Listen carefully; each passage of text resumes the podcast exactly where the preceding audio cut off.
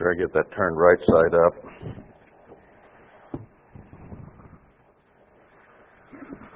Well, we started into something yesterday that I think is truly important, and I don't know that I have all the information on it yet. Uh, I went home last night and looked up some articles that I've received over the last two or three years about the subject of the Jubilee. But today I'd like to go into more the mechanics of it, what it means and how it stabilizes a nation and how it takes care of the financial needs of a people uh, without getting out of hand and with keeping everything under control and preventing poverty uh, to a great extent, even though there can still be some at times, but uh, it's a very important system that God has made. A man often takes 30, 40, 50% of our income in direct income tax. And then there are so many hidden taxes that it is incredible. Each gallon of gas has roughly 40 cents per gallon in taxes, just highway taxes. Some states are higher than others, and the federal government gets a big cut out of that. Uh, you're taxed by governments on sales taxes, use taxes, land taxes. You know, you could go on and on with the various kinds of taxes that man imposes upon us, even in addition to a sliding scale of 10 to 50 percent of our income tax. There are some countries on earth, such as Norway, which has a 90 percent income tax. And they probably have other taxes as well. How, how do you live when you get over 100% tax? you know? Israel wanted a king. Now, God had instituted a financial system that would take care of everything in a minimal way. And they insisted on a king. And God said, If you want a king, I'll give you a king. But you know what the first thing he's going to do? He's going to impose taxes upon you. Kings do that. Kings like to go to war. They like to fight. They like to increase their territory. They like to spoil other countries and get their wealth and make them pay tribute to them and raise taxes not only on their own people, but on other peoples that they might conquer. They like to build huge palaces or mansions. They like to travel and they like to party and have fine banquets and so on. It just goes on and on. They have, in our country, they have fundraisers where the Democrats and Republicans will charge maybe $1,000 a plate for rubber chicken. And people will go and pay it because it is a tax deductible dinner. You know, it, it is interesting about human nature that one way or another we deal with man's taxes by saying there's only two things that are inexorable death and taxes. Those two things are going to happen. So we find a way, even though there's a certain resentment there, to deal with government taxes. But the part of human nature that is almost mystifying is that when God says to do something, people tend to resent it even more because there is an, an innate part of human nature that resists God. And it's not in only one area, it's in almost every, every area of our lives. He has not made a law that is difficult in terms of his overall plan and purpose. He has made a law that is very reasonable and logical and that helps regulate our lives in positive ways that keep us from a lot of hurt and harm and difficulty and help improve relationships with husbands and wives and children and friends and neighbors and relatives and people we work with. If we follow His way of doing those things, our relationships are better. If we follow Satan's or man's or selfish ways, then our relationships deteriorate. But there is a resistance because we want to do it our way and we are selfish by nature. So when God says something, human nature is to resent it. The mind that is converted or being converted begins to accept God's way and become less resentful and have less animosity toward God. So, degree of conversion or degree of change can be seen in our attitudes about the things God tells us to do and how He wants it done. I wanted to say that before getting into some things here so that we can kind of check our own attitudes because they become difficult at times. I remember when I was out early in the ministry as a elder and local church pastor uh, the, the first years that Pasadena did not tell the ministry you must send 10% of your salary back to us. But they made implications in conferences that if you didn't send about that much back in, you weren't a good minister. Now, they didn't have the local ministry out pastoring churches on high salaries anyway. Those high salaries were for people in Pasadena and Big Sandy and Bricket Wood and places like that. But since they had three tithes that most of which you sent in or turned in the excess of the second tithe, they felt that the ministry itself, if they had a good attitude, would send about 30% of their check in. So it wasn't anything God said to do, it was something that Pasadena sort of leaned on you about.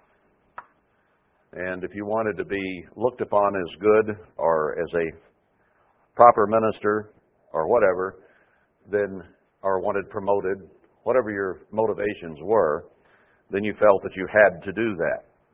So it wasn't left to us to decide how much offering above our tithe we sent in. It was a matter of whether you're a good boy or not, and we'll lean on you to be sure you do. Now that that I had to work with my attitude on. Of course, I did it because I wanted to be a good boy, but that doesn't mean that I necessarily liked it. So we all have our little attitudes we have to fight we need to understand, however, what God wants and put Him first and make sure we take care of those things that are godly and then deal with man. If we're going to have a bad attitude, why don't we have it toward man rather than God? You know, man can't resurrect us. Man can't really bless us and won't if he could. But God can. And he says he will if we will do things in the manner that he prescribes. So it's a matter of adjusting our thinking as to what is right and wrong. Now there quite, there's quite a little in here. This is really is going to be more of a lesson in economics than it is anything else. And I want to start before getting into the things connected directly with the Jubilee by going to uh, Deuteronomy 15. And this does tie in with the Jubilee. It ties in with the seven year land rest, and more specifically, a year of release, because the seven year uh, cycle was not just agricultural resting of land. We read about that yesterday in Leviticus 25, 6 and 7. But here in Deuteronomy 15, it says at the end of every seven years, you shall make a release. So this adds something to that which is done with the land Sabbath. We also have a year of release, and it is concurrent with the land Sabbath, or at the end of that year. Uh, this is the manner of the release. Every creditor that lends anything to his neighbor shall release it. He shall not exact it of his neighbor or of his brother, because it is called the eternal's release.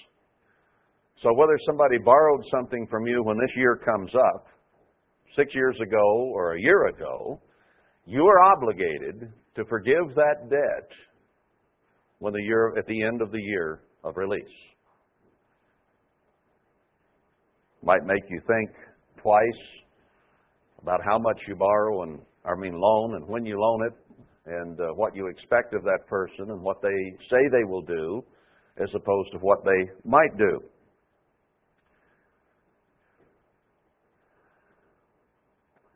Of a foreigner, you may exact it again. Somebody outside, let's say the church, they, they are foreigners in that sense, spiritually speaking today, or someone out our, outside of our nation on a physical level. Uh, you may exact it again, but that which is, your, is yours with your brother, your, your hand shall release, except when there shall be no poor among you. Now, there's another scripture that says there'll always be the poor among you. But if we follow God's ways, the incidence of poverty is going to be very, very low. Except when there shall be no poor among you, for the eternal shall greatly bless you in the land which the eternal your God gives you for an inheritance to possess it. Well, God says, if you will follow my ways, there won't be many poor people. And if there are no poor, then you don't have to follow the year of release. But if there are still poor within the land, this must be done. You know, if a, I guess if a millionaire loans a millionaire some money, for whatever reason he would, I don't know. Uh, he might he might could exact it of him. He has plenty. But then would it be wise to loan somebody who has that kind of wealth money? You know, maybe in business. Verse 5 Only if you carefully hearken to the voice of the eternal your God, to observe to do all these commandments which I command you this day. For the eternal your God blesses you, as he has promised you. And you shall lend to many nations, but you shall not borrow. And you shall reign over many nations, but they shall not reign over you. Proverbs 22 7 says, The servant is, or the lender the borrower is servant to the lender, excuse me. Borrower is server, servant to the lender. When you owe someone something, you become, in that sense, their servant. You have to pay that back, and it puts a burden upon you. So, as a nation, we are not supposed to borrow from other nations. God made it very clear that Israel could lend and maybe should lend but they should not borrow. Now, that principle should apply to us as individuals as well. We should come to the point, if we obey God's ways and do the things He says, we should come to the point we no longer need to borrow. But we should be getting ourselves into a position where we could become lenders. Now, that's what God would have of each of us. He would wish that each of us could be in that position to lend to others rather than being in the position where we have to borrow from others. Now, we're in a land that is full of things, and there's plenty of money to buy those things. Part of this is a management situation. That's what it is. A lot of it is management. You know, some people make the same amount of money, some are always in debt, some have money to spare, and they're making the same amount of money.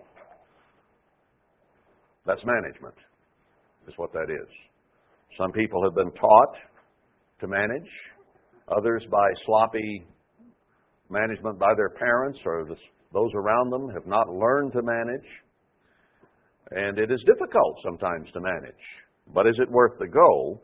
And is it worth getting yourself into a position where you could be a lender instead of a borrower.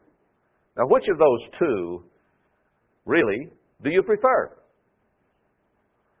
I prefer, and I'm happier when I'm in a position to lend to someone else than I am if I'm just barely getting by and have to go and borrow with the idea of having to pay back.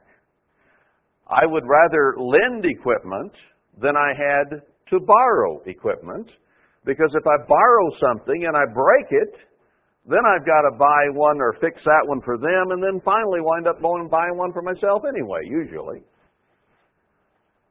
So life is better and life is easier when you have managed carefully and come to the point that you are in a positive lending position. It's just a better place to be. Now, in our society, we've gone up and down and around and back and forth, and we've gotten through bad management or bad deals or bad judgment or whatever into bad financial situations. We may have gone bankrupt a time or two or three. Uh, we may owe on this credit card, that credit card, this car, that car, in the house. You know, on and on it goes.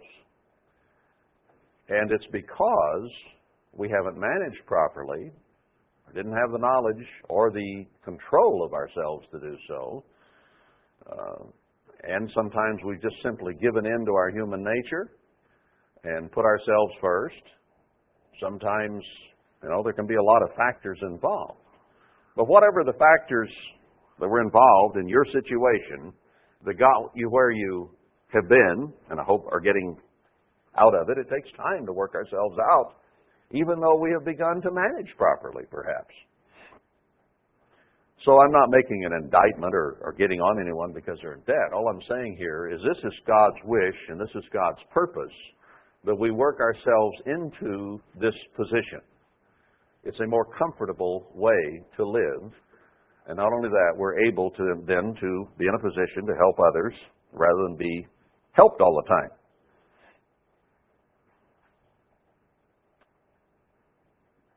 Then it, it goes on to talk about the poor and how they don't cease out of the land in verse 11, but to put yourself in a position where you can help when there is a need.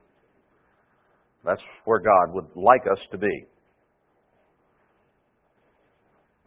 Now, that is a part of the seven year cycle, is to release debt. And that helps remove the problems, doesn't it?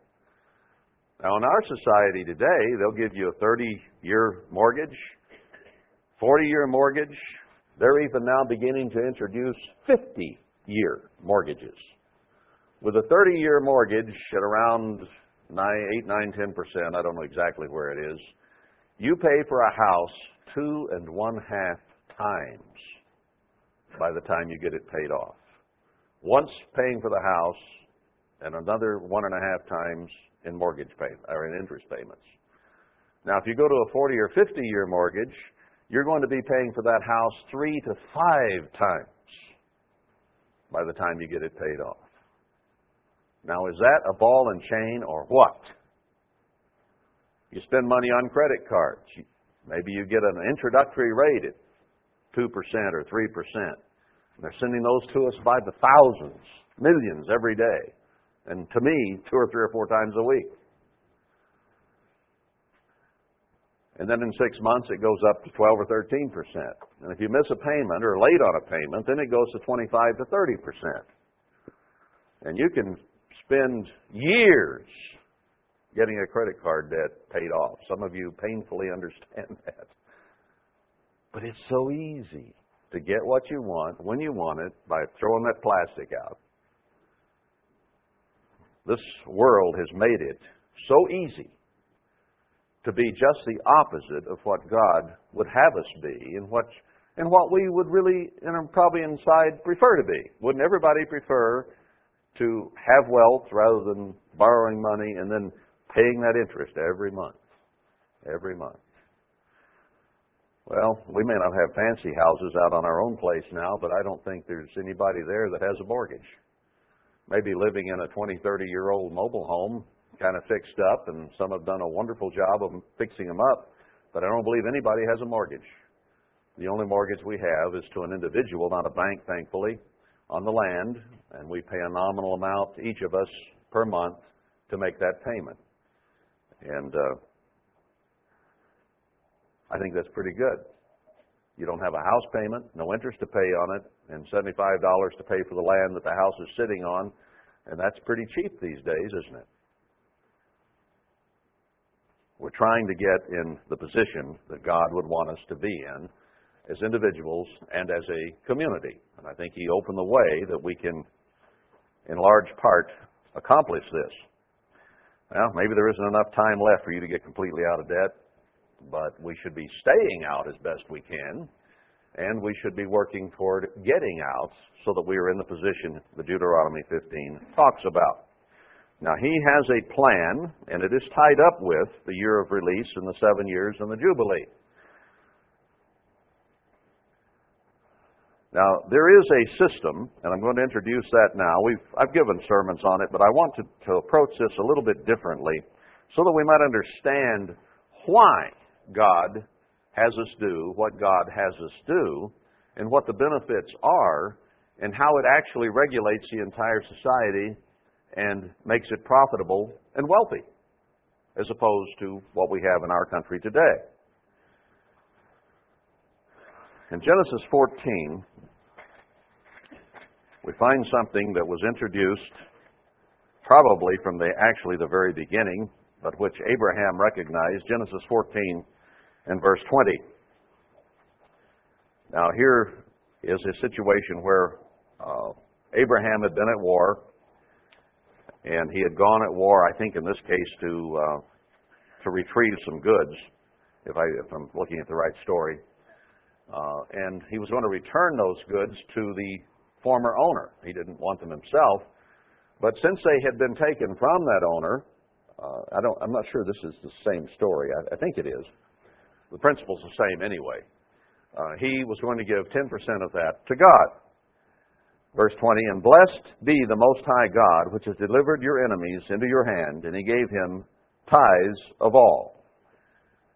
There are those who say tithes are only on agriculture, and yet here, before the tithing laws were codified or expanded or written down, here was Abraham tithing on the spoil of war, which was not agricultural by any means.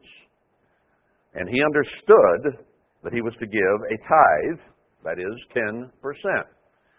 How did he know it was to be that? Probably Enoch understood it. I'm sure Noah understood it. And Abraham apparently uh, overlapped Shem in his lifetime. And it had probably been passed down through, through Noah and Shem that we tithe to God and we give him 10% of all, whether it be the spoils of war or of agriculture or of the work of our hand in other ways or the work of our mind, whatever it might be, that is what we give. It is introduced back in Genesis 14. Abraham understood how much, and he understood on what basis, not just agricultural. Uh, that is from the beginning. It apparently has to do with God's original intent and certainly Abraham became the father of the faithful. Now we go to Genesis 28, and I won't spend a lot of time on this, but I, I wanted to review this much. Genesis 28, verse 22, you remember the story where Jacob uh, wrestled with Christ, and he had a dream about the ladder and so on. But Jacob was being converted. Now, he had not necessarily been converted early in his life, but he was being converted. He was having to deal directly with Christ. Notice verse 22. He made a covenant with God, vowed a vow, verse 22, and he said in verse, tw- in verse 20, and in verse 22 he said, And this stone which I have set for a pillar shall be God's house, and of all that you shall give me, I will surely give you the tenth to you. See, this was something that was relationship building and covenant building between God and man. That if God gives us everything we have, and He owns the earth, He owns the gold, the silver, the land, everything is His, He says.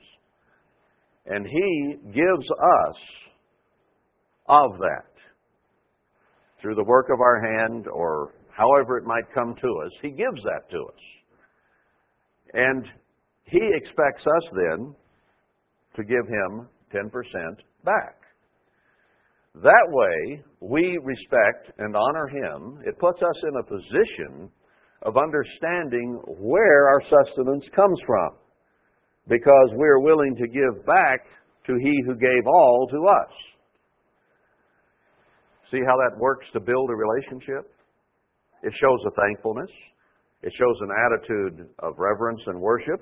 It shows an attitude of giving back to the source of whence we receive all creation, the breath of life, food, water, shelter, clothes, everything we have to sustain us comes from God.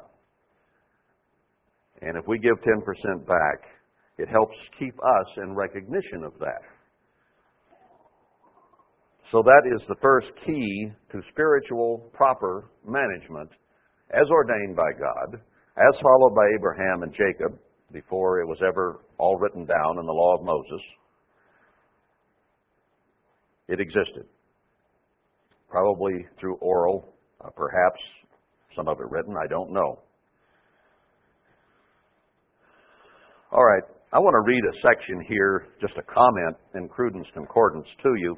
And then we'll go to some scriptures, and I'll show you with explanation why God did the tithing system the way He did and what it did for society. Cruden's, maybe I should call it Cruden's because it's, uh, I'm reading it to the weak and the base and the crud of the earth. I don't know. But uh, they call it Cruden's. And I'm part of that too, you know. Uh, the practice of paying tithes is very ancient. For we find Genesis 14:20 that Abraham gave tithes to Melchizedek, king of Salem, at his return from his expedition against uh, Chedorlaomer and the four kings in confederacy with him. Abraham gave him the tithe of all the booty taken from the enemy. Jacob imitated this piety of his grandfather when he vowed to the Eternal the tithe of all the substance he might acquire in Mesopotamia. Uh, under the law, Moses ordained Leviticus 27, it gives those. All the tithe of the land, whether of the seed of the land or of the fruit of the tree, is the eternal's. It is holy to the eternal. There were three sorts of tithes to be paid from the people, besides those from the Levites to the priests. Um, let's see. One, to the Levites for their maintenance, gives the scriptures. Number two, for the eternal's feasts and sacrifices to be eaten in the place which the eternal should choose to put his name there uh, to wit, where the ark should be, the tabernacle or temple. This tenth part was either sent to Jerusalem in kind, or it was too far. If it was too far, they sent the value in money, which was to be laid out for oxen, sheep, wine, or what else they pleased. This isn't exactly the way it was done. We'll see in the scripture in a moment. Uh, you didn't send that tithe in; you took it with you, and you turned it into money if it was too far. And three, besides these two, there was to be every third year a tithe for the poor to be eaten in their own dwellings. So that's what he says about the way it was done. Now let's go to the scriptures themselves and see and see why it was done that way. What value did it have? And you know, people say, well, those people pay third tithe or three tithes. They have to give three tithes. No, we don't. The Bible does not say that. Now, it does talk about saving three of them, but it doesn't talk about giving three of them. We'll see that. All right. Uh, let's go to Leviticus 27. Leviticus 27 and verse 30. Leviticus 27:30. And all the tithe of the land, whether of the seed of the land or of the fruit of the tree, is the eternal's. It is holy to the eternal. So a tithe, tithe means 10%. So here it's speaking of a tithe, and it says all the tithe is the eternal's. And all the tithe, let's see, and if a man will at all redeem aught of his tithes, he shall add therefore thereto the fifth part thereof. And concerning the tithe of the herd or the flock, even of whatsoever passes under the rod, the tenth shall be holy to the eternal.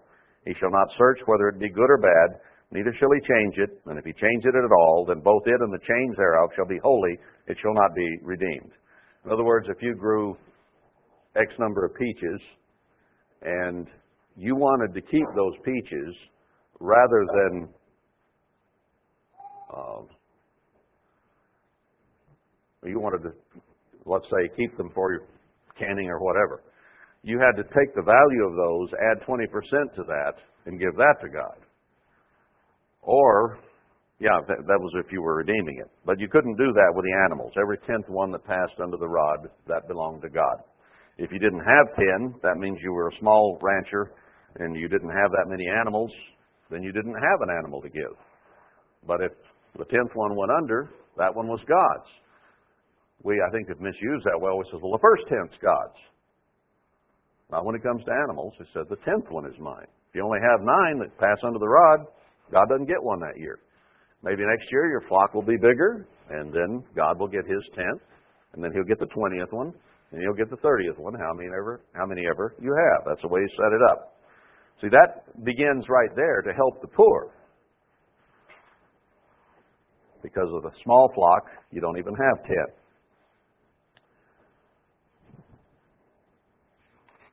Now that's God's rule on that. Now let's go to Numbers 18. We're dealing here with God's tithe in that first scripture there in Leviticus 26 and now in Numbers 18 the same. The Eternal said to Aaron, You and your sons and your father's house with you shall bear the iniquity of the sanctuary, and you and your sons with you shall bear the iniquity of your priesthood. Sometimes it's a heavy burden to bear, but you have to bear it.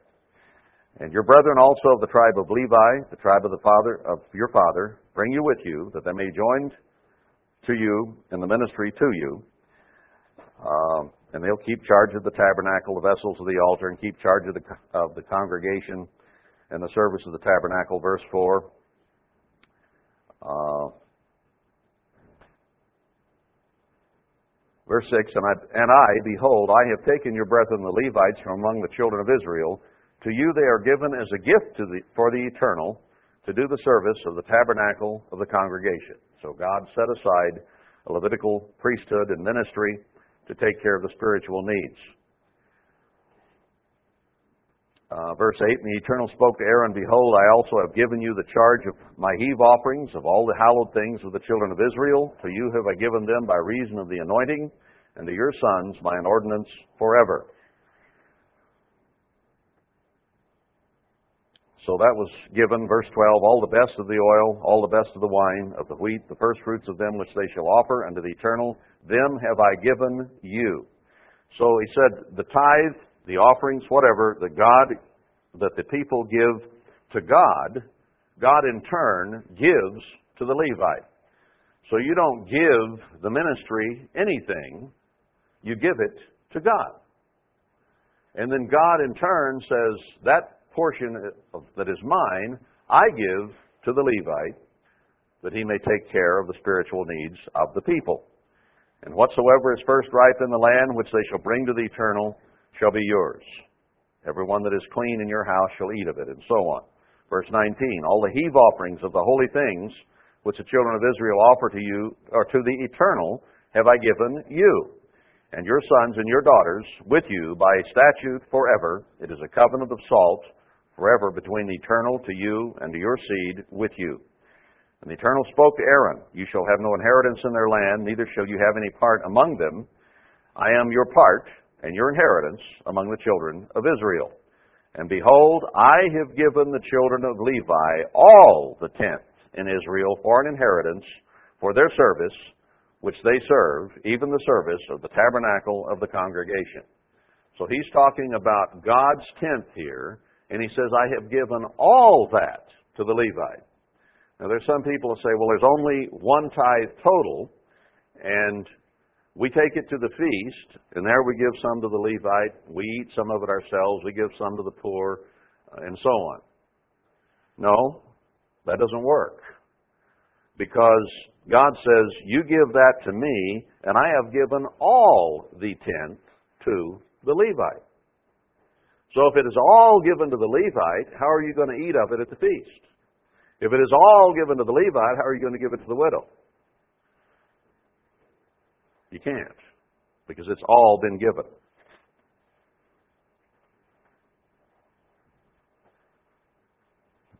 Let's see, verse 24. The tithes of the children of Israel, which they offer as an heave offering to the eternal, I have given to the Levites, he emphasizes it, to inherit. Therefore I have said to them, Among the children of Israel they shall have no inheritance, because the tithe to God, the entire tenth, is given to the Levites for their inheritance forever.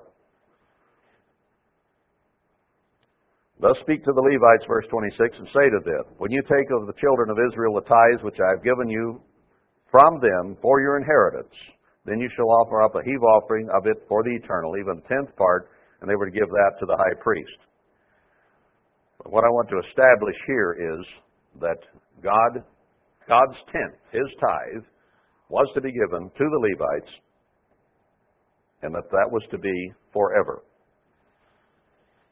Okay, there's nothing else that can be done with that, right? That's just that's what it says. So we called it first tithe, second tithe, third tithe, just to delineate, to delineate. The Bible does not do that. My mouth is dry. But it's really God's tithe. And all of that is to be given by God to the Levite. So you give it to God, and he in turn gives it to the Levite. The Levite in turn gives a tenth to the high priest. So the first tithe is something that you give away. You give it to God. It is God's tithe. Now let's see for a moment if that carries through to the New Testament, because there's another place that people will balk. What did Christ say in Matthew 23 23 to the Pharisees? He said, You should tithe the mint, cumin, and anise, but don't forget the weightier matters of the law. They're even more important, but you should be doing that. Of course, people will say, Well, that was just to the Pharisees, and so therefore it didn't have to do with the church. Notice 1 Corinthians 9, beginning in verse 1.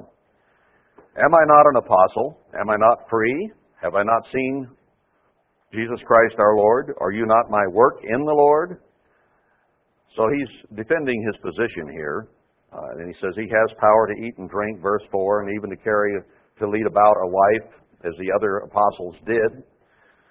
Uh, verse 6, he starts talking about money.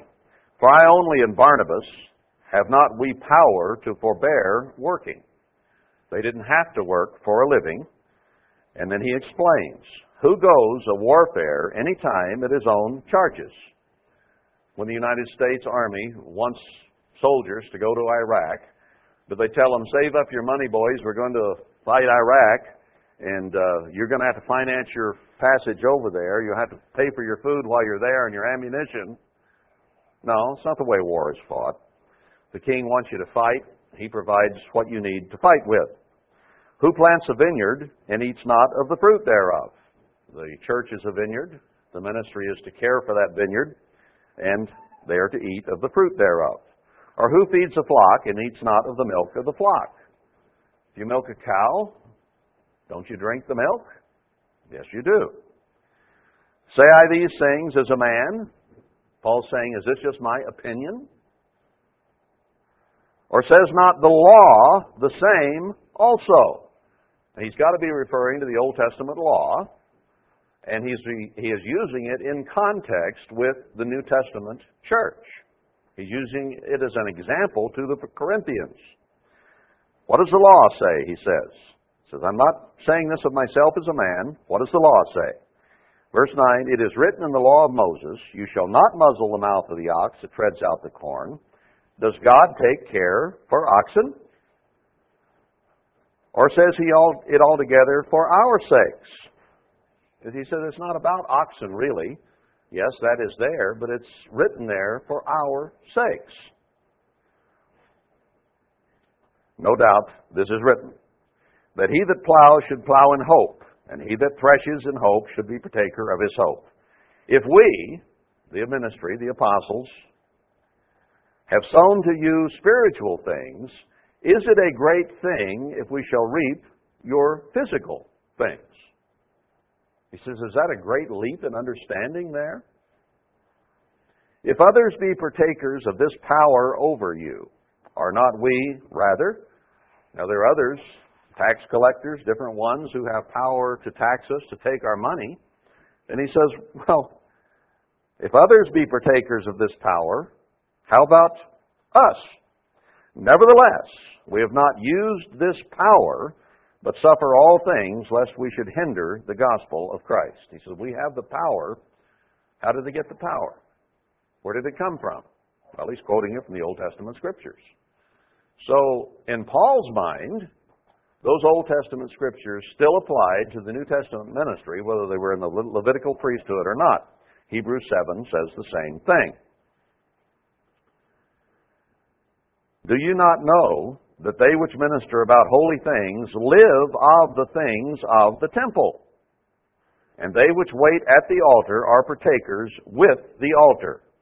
Even so, has the Lord ordained that they which preach the gospel should live of the gospel. He quotes Luke 10:7, uh, where he told them to go out and dwell with others when they were preaching and live off them while they were there preaching. Christ instructed them to do that, that they were to live of the gospel. But I have used none of these things. He made tents and so on, did other things sometimes to take that away especially with new people like the Corinthian church and all those he was raising up around uh, Asia, he did not immediately tell them, you have to do this, this, and this financially. He says, in some cases, man, if I can just get them from eating things strangled and, and uh, not eat blood, I've accomplished quite a bit. No, he's dealing with Gentiles that had to be brought out of that paganism, and it took a time. But we're pretty seasoned here now. We've been in the church 10, 20, 30, 40, 50 years, haven't we? We shouldn't be like a new Galatian church or a new Corinthian church. We should understand by now. Should we not go on with meat rather than having to go back and take milk?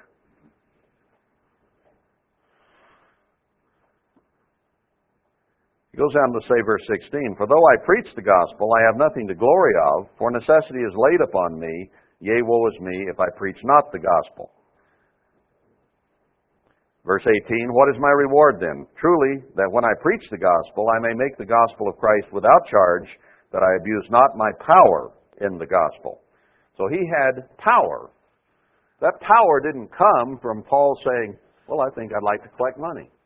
Because he wasn't collecting money from these people for the sake of them in their early stages of conversion learning right principles, and you introduce some this visit, some next visit, some this letter, some next letter, until they get the whole picture.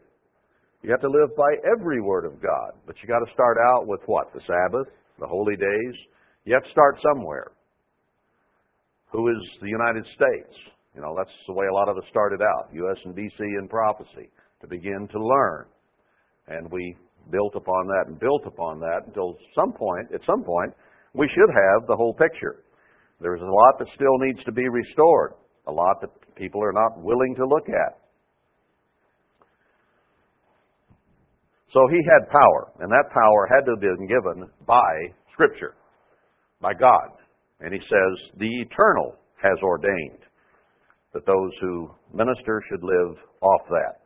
So it's echoing what we just read in Numbers 18, 1 Timothy 5, verse 16.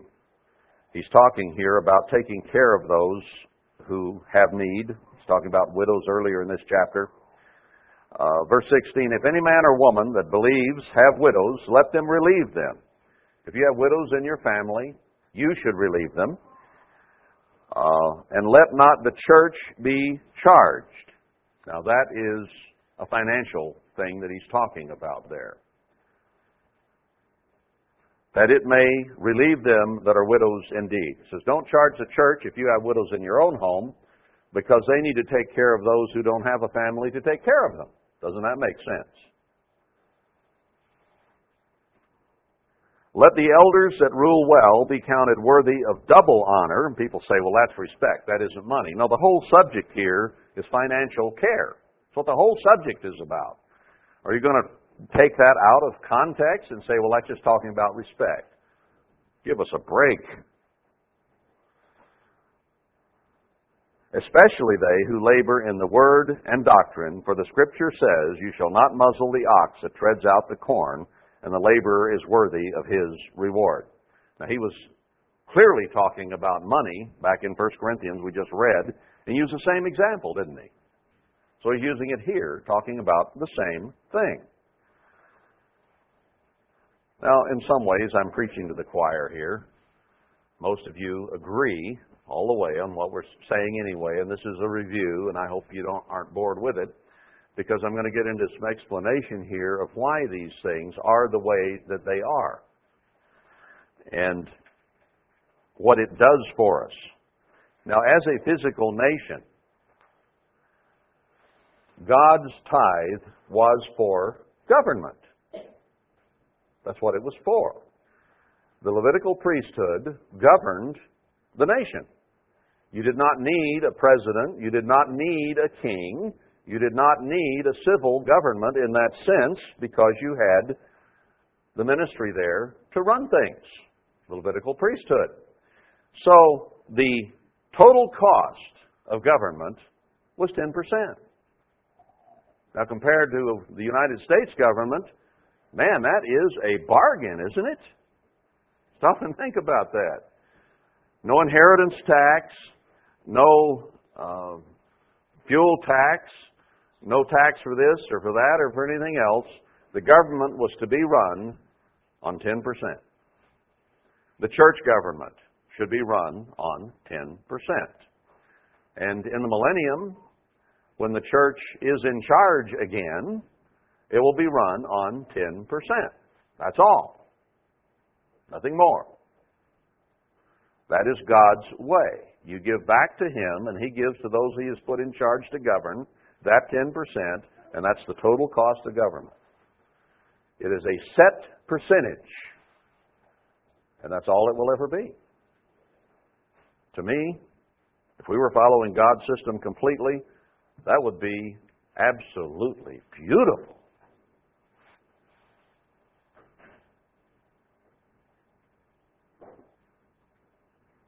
Now let's go to the festival in particular.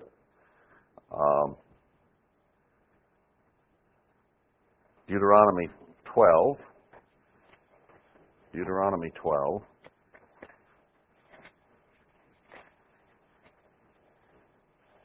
And here I want to start down in verse 5.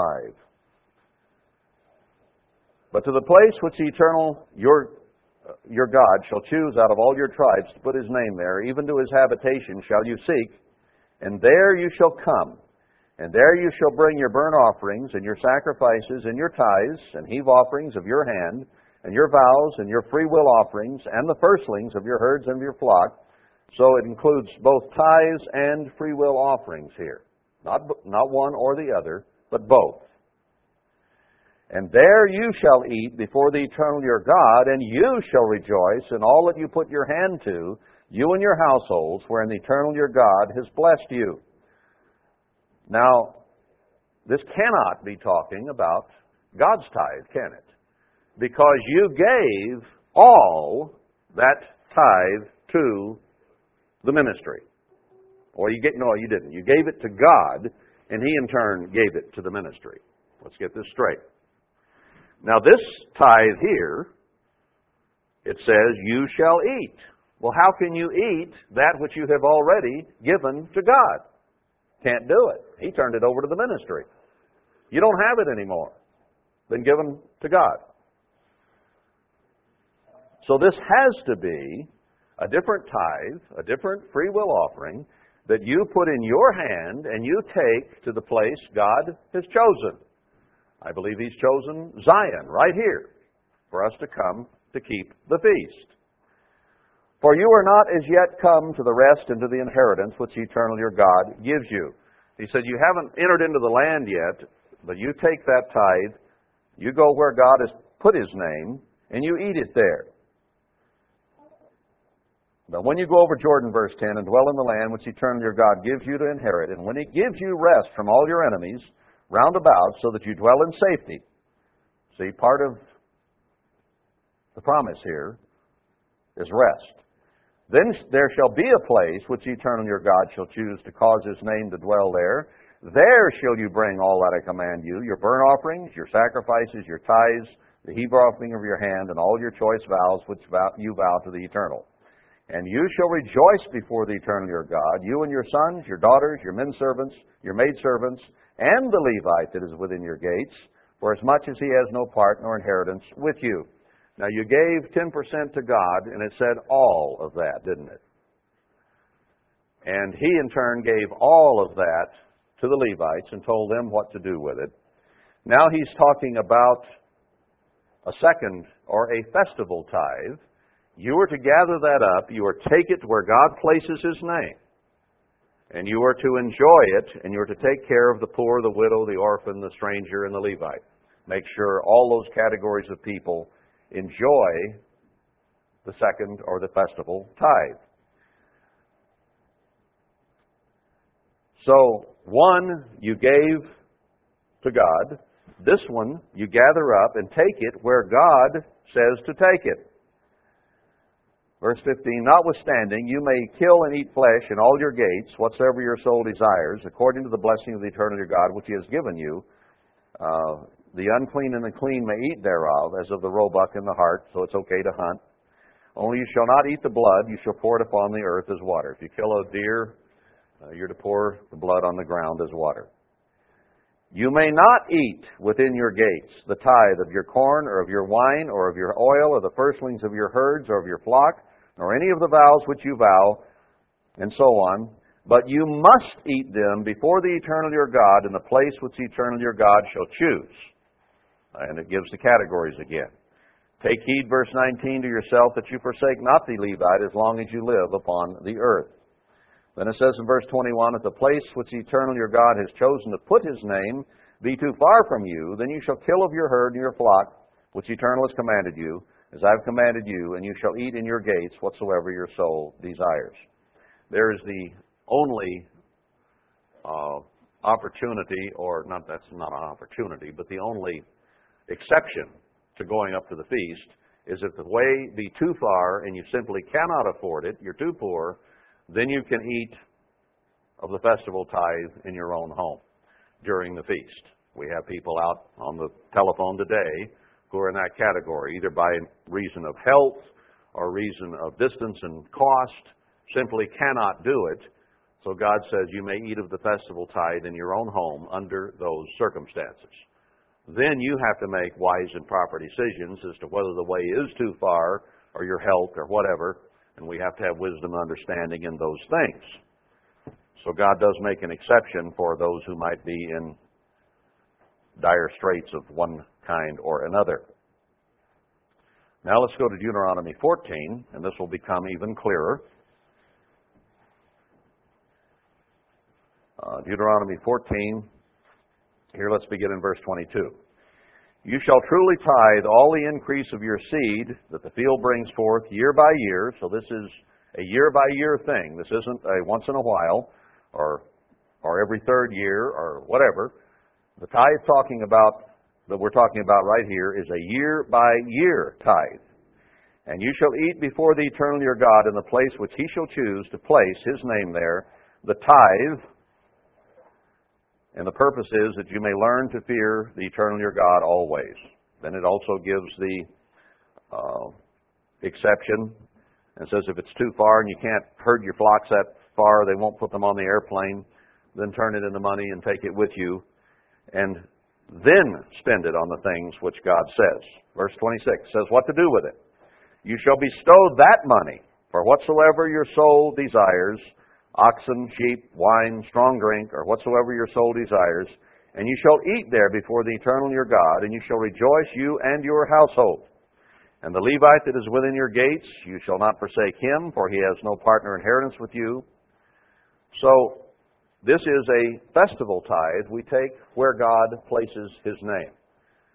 And we, it shows the use of that is to be for you and your household to rejoice and to be sure that you take care of others who might have need because they don't have partner inheritance with you.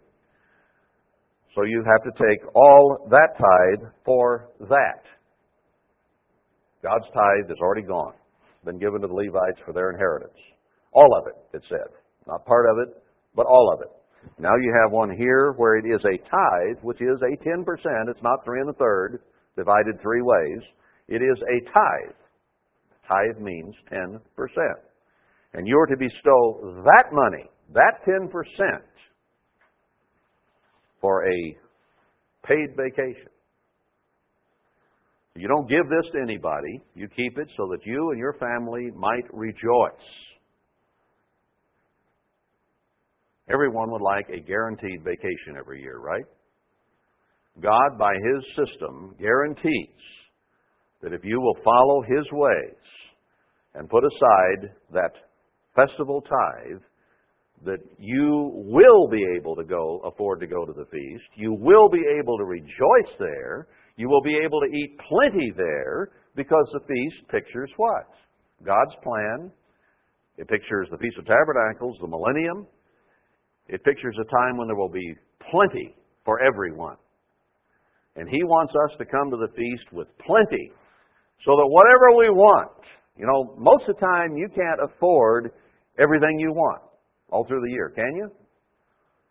If you wanted a ribeye steak every night through the year, most of you and I could not afford that.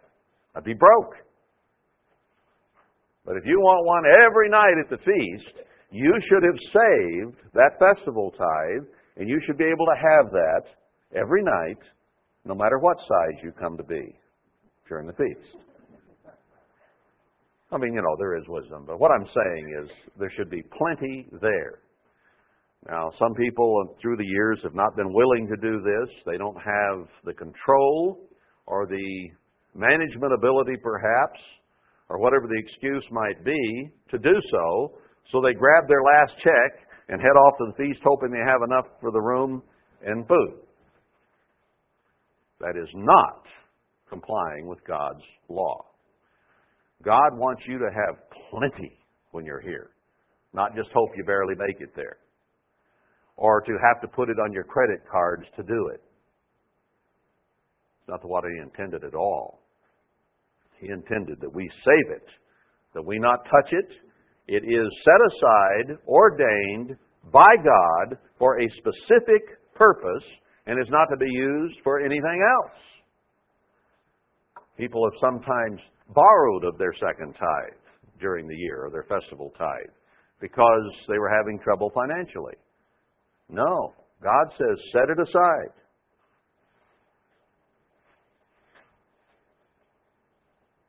We're to be lenders, not borrowers.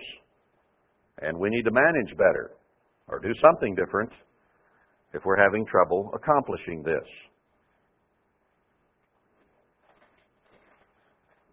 Okay. Now, is this offerings? Notice uh, Deuteronomy 16 and verse 16. Three times in a year shall all your males appear, three seasons, it's for all the holy days, uh, before the eternal your God, in the place which he shall choose, in the feast of unleavened bread, feast of weeks, and in the feast of tabernacles, and they shall not appear before the eternal empty. Every man shall give as he is able, according to the blessing of the eternal your God, which he has given you. This is a free will offering that is based on what you can give according to what God has blessed you with. And you are to prepare an offering before God to bring to Him during those seasons. This is something that comes not from command, but from the heart. The command is to keep the festival tithe, to take care of yourself at the feast. Notice Exodus 23.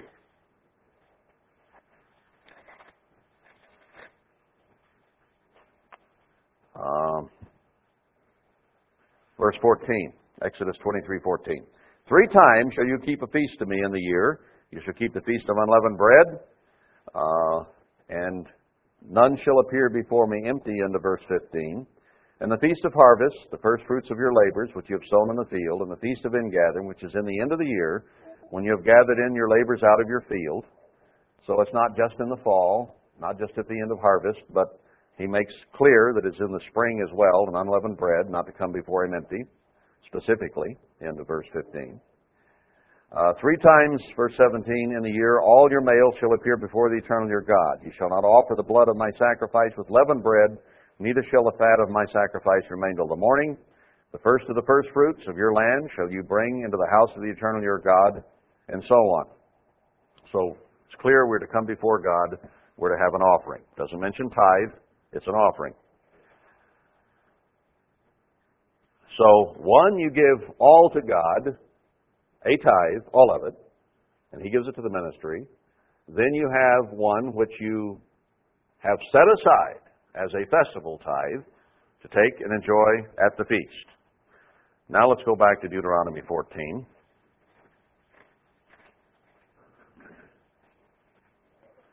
And now I want to go down to verse 28.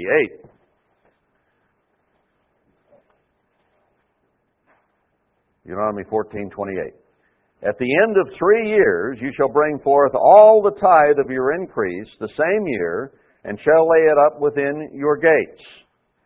Now we've already seen that he said that we are to take all the festival tithe, which is to take all of God's tithe and do certain things with it. Now he's talking something entirely different.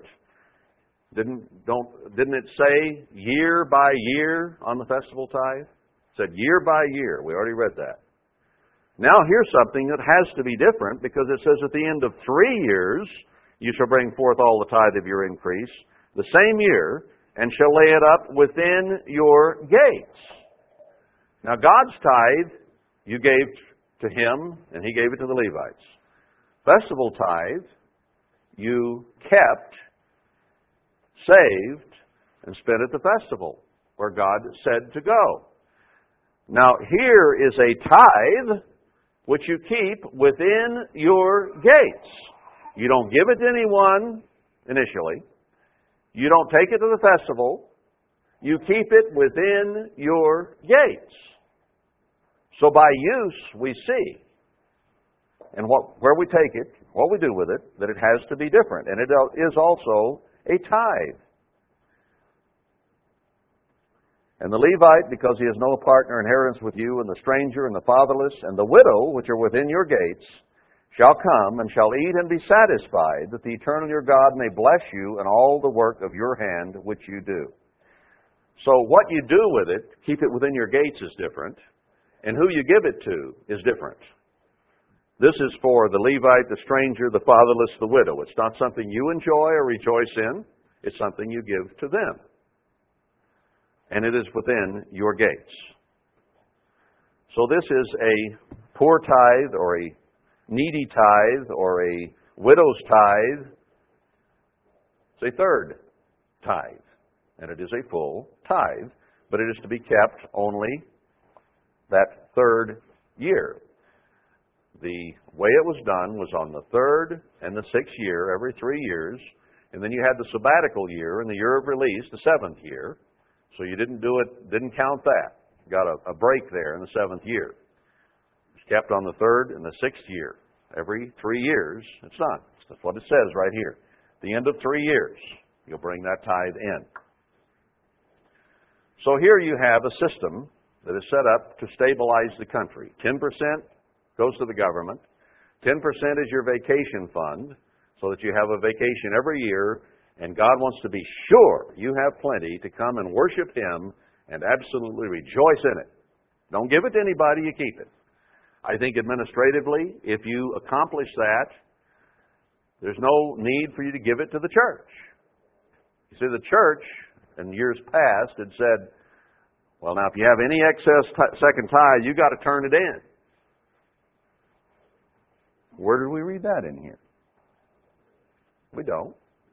If you take care of the widow, the stranger, the fatherless, the orphan, the Levite, and so on, make sure they get fed at the feast, then when the feast is over and your family has rejoiced, taking care of all your bills during all the feasts of God, then if there's some left over, you have every right to put it in your pocket after you have obeyed God.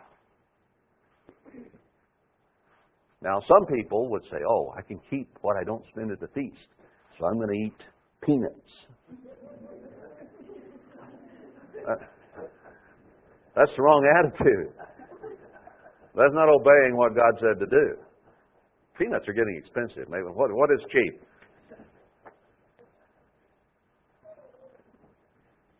Wrong attitude. No, we're here to rejoice and to spend that and enjoy it and not have any guilty conscience and not be thinking in the back of our mind, oh man, how am I going to pay this credit card back?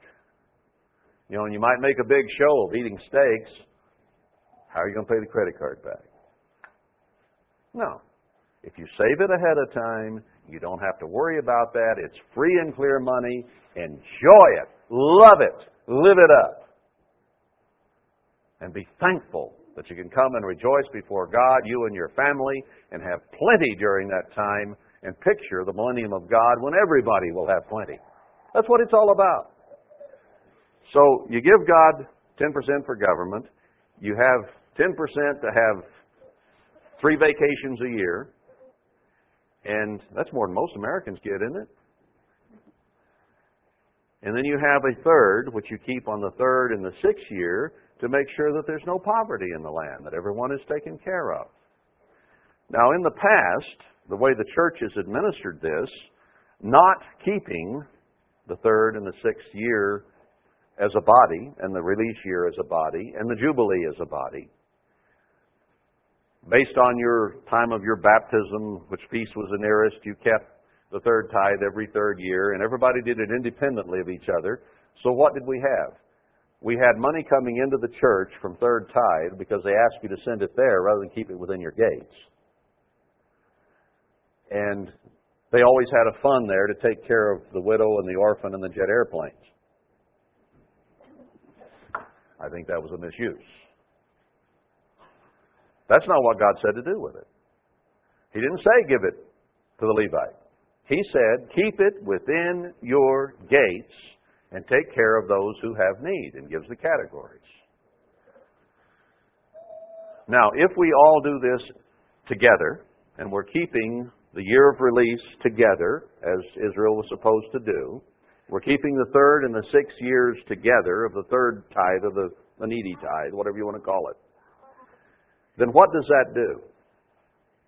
It creates a situation where you have to learn proper management where you have to control yourself, because there is one scripture that says you're not to dip into it. I, I don't know whether, I think I wrote that down. Maybe we'll get to it. But if you save it in the third and the sixth year, what happens during the first, the second, the fourth, and the fifth, and the seventh year? See, before, we'd just take our third tithe when we earned it, send it in. Then it was Pasadena's problem. No, if we do it the way the Scripture actually says, it's still our problem. We have to keep it within our gates and be sure it's there. We have to properly manage it to be sure. See, God isn't going to have that many poor in the nation if we're doing things right. But they may be poor in the second and the third year, or the first, the second year, and the fourth and the fifth year.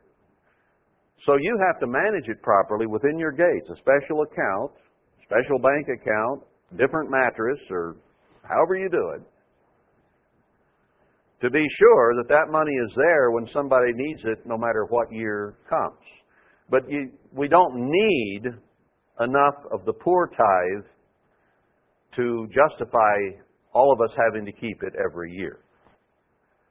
He figured that if we kept it every third and sixth year out of seven, that there would be enough there to take care of the poor and the needy and the widow throughout the whole seven year cycle. So it becomes in your responsibility to be sure that you manage it properly to take care of whoever might need taken care of during that entire seven year cycle. And we all do it at the same time, so therefore we have to be aware of who the widow and the poor and the needy and the orphan are. We have to keep ourselves apprised of where it might be needed and how much and manage it wisely so that we don't just give it all in the third year and not have any left for the fourth and the fifth year. And if there's somebody has bigger need than maybe you can take care of and still properly manage and keep some for those other years, then maybe we have to use wisdom and understanding and go to some of our brothers and say, hey, uh, this is the fifth year and I don't have enough third tithe to care of this problem. Can you donate some? Can so and so donate some? And maybe together we'll have enough of it to take care of the problem. Some cases, maybe you need to go to the the ministry and say, uh, where are the needs? I mean, you have got to find out some way. And sometimes things are not as they appear. Sometimes people have more than they let on. Sometimes they cover their poverty and have less than they let on. And somehow we have to become understanding and discerning and managing properly to be sure that it goes where it should go. And see, God wants us as individuals to grow. He wants us to learn to manage. He doesn't want the church, government, big brother, whatever, to do it all for us. He wants us to learn.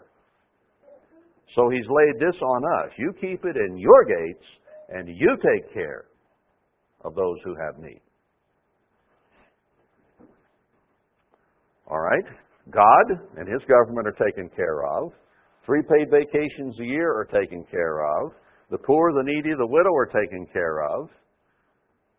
We don't need welfare. We don't need Social Security. We don't need any of these things that our government has done in lieu of doing what God says. We don't need mortgages. We don't have to worry about debt carrying on, getting bigger and bigger and bigger for the next 10, 20, 30, 40 years because there's a year of release every seven years. And then after seven times seven years, all land is released back to the original family. And therefore, any who have misused or abused or wasted what they had their family gets it back. So this stabilizes the whole nation, the whole group. Now, God has called us out of this world. We're not completely out yet. We still, some of us have to work out there in it. I hope that if we get everything instituted the way it ought to be, that eventually we will be able to turn loose completely of that world. I'm not saying we need to do it right now, but God will make it possible so that we can do that and each of us will have our own vine and fig tree. Each of us will be able to sustain himself, and he will be able to do all these things God says, and do it in the time order that he says to do it. Now, the church has done it in a haphazard fashion in the past, but I think it's time we consider doing it the way God said and keeping the system that He ordained for Israel. And as a physical community now. Why can't we coordinate the third tithe years, keep the same year of release, and do it the way God said to do it, rather than just sort of doing it haphazardly based on conversion date? I mean, that, I guess, was okay to get by, but God took it pretty seriously, didn't we see there in Jeremiah 34? when they said, "All right, we'll rele- we'll give the release, we'll do the jubilee," and they said, "Oh no, I, we can't do that." He sent them into captivity, and he says in Malachi three, which we closed with yesterday, that if we don't take care of these things, and the context there does indicate more than just the tithe to God but it talks about tithes and offerings, and it's talking and referring back to this system that God instituted. It says, If you don't do that, I will send you into captivity. And if you will do it, I will bless you. And he attaches healings and all kinds of things to it, doesn't he? Oh, we want healings. We want help. We want blessings. And maybe maybe we're coming on some of the keys to that. But if we will do it the way God set it up in the first place, then those blessings will begin to come. So I think we need to seriously consider this. If you've got any reason why you think this is invalid, then uh, bring it to me. I'll look at it. But I think it's something we need to consider very seriously. I'm out of time now almost, and I don't want to get into it today, but I'm doing some studying on when the Jubilee should be and I think I can lay out some information for you maybe Tuesday on uh, when that Jubilee year might be and where we are in the cycle on it right now and what we might need to do in order to get ourselves in line with it.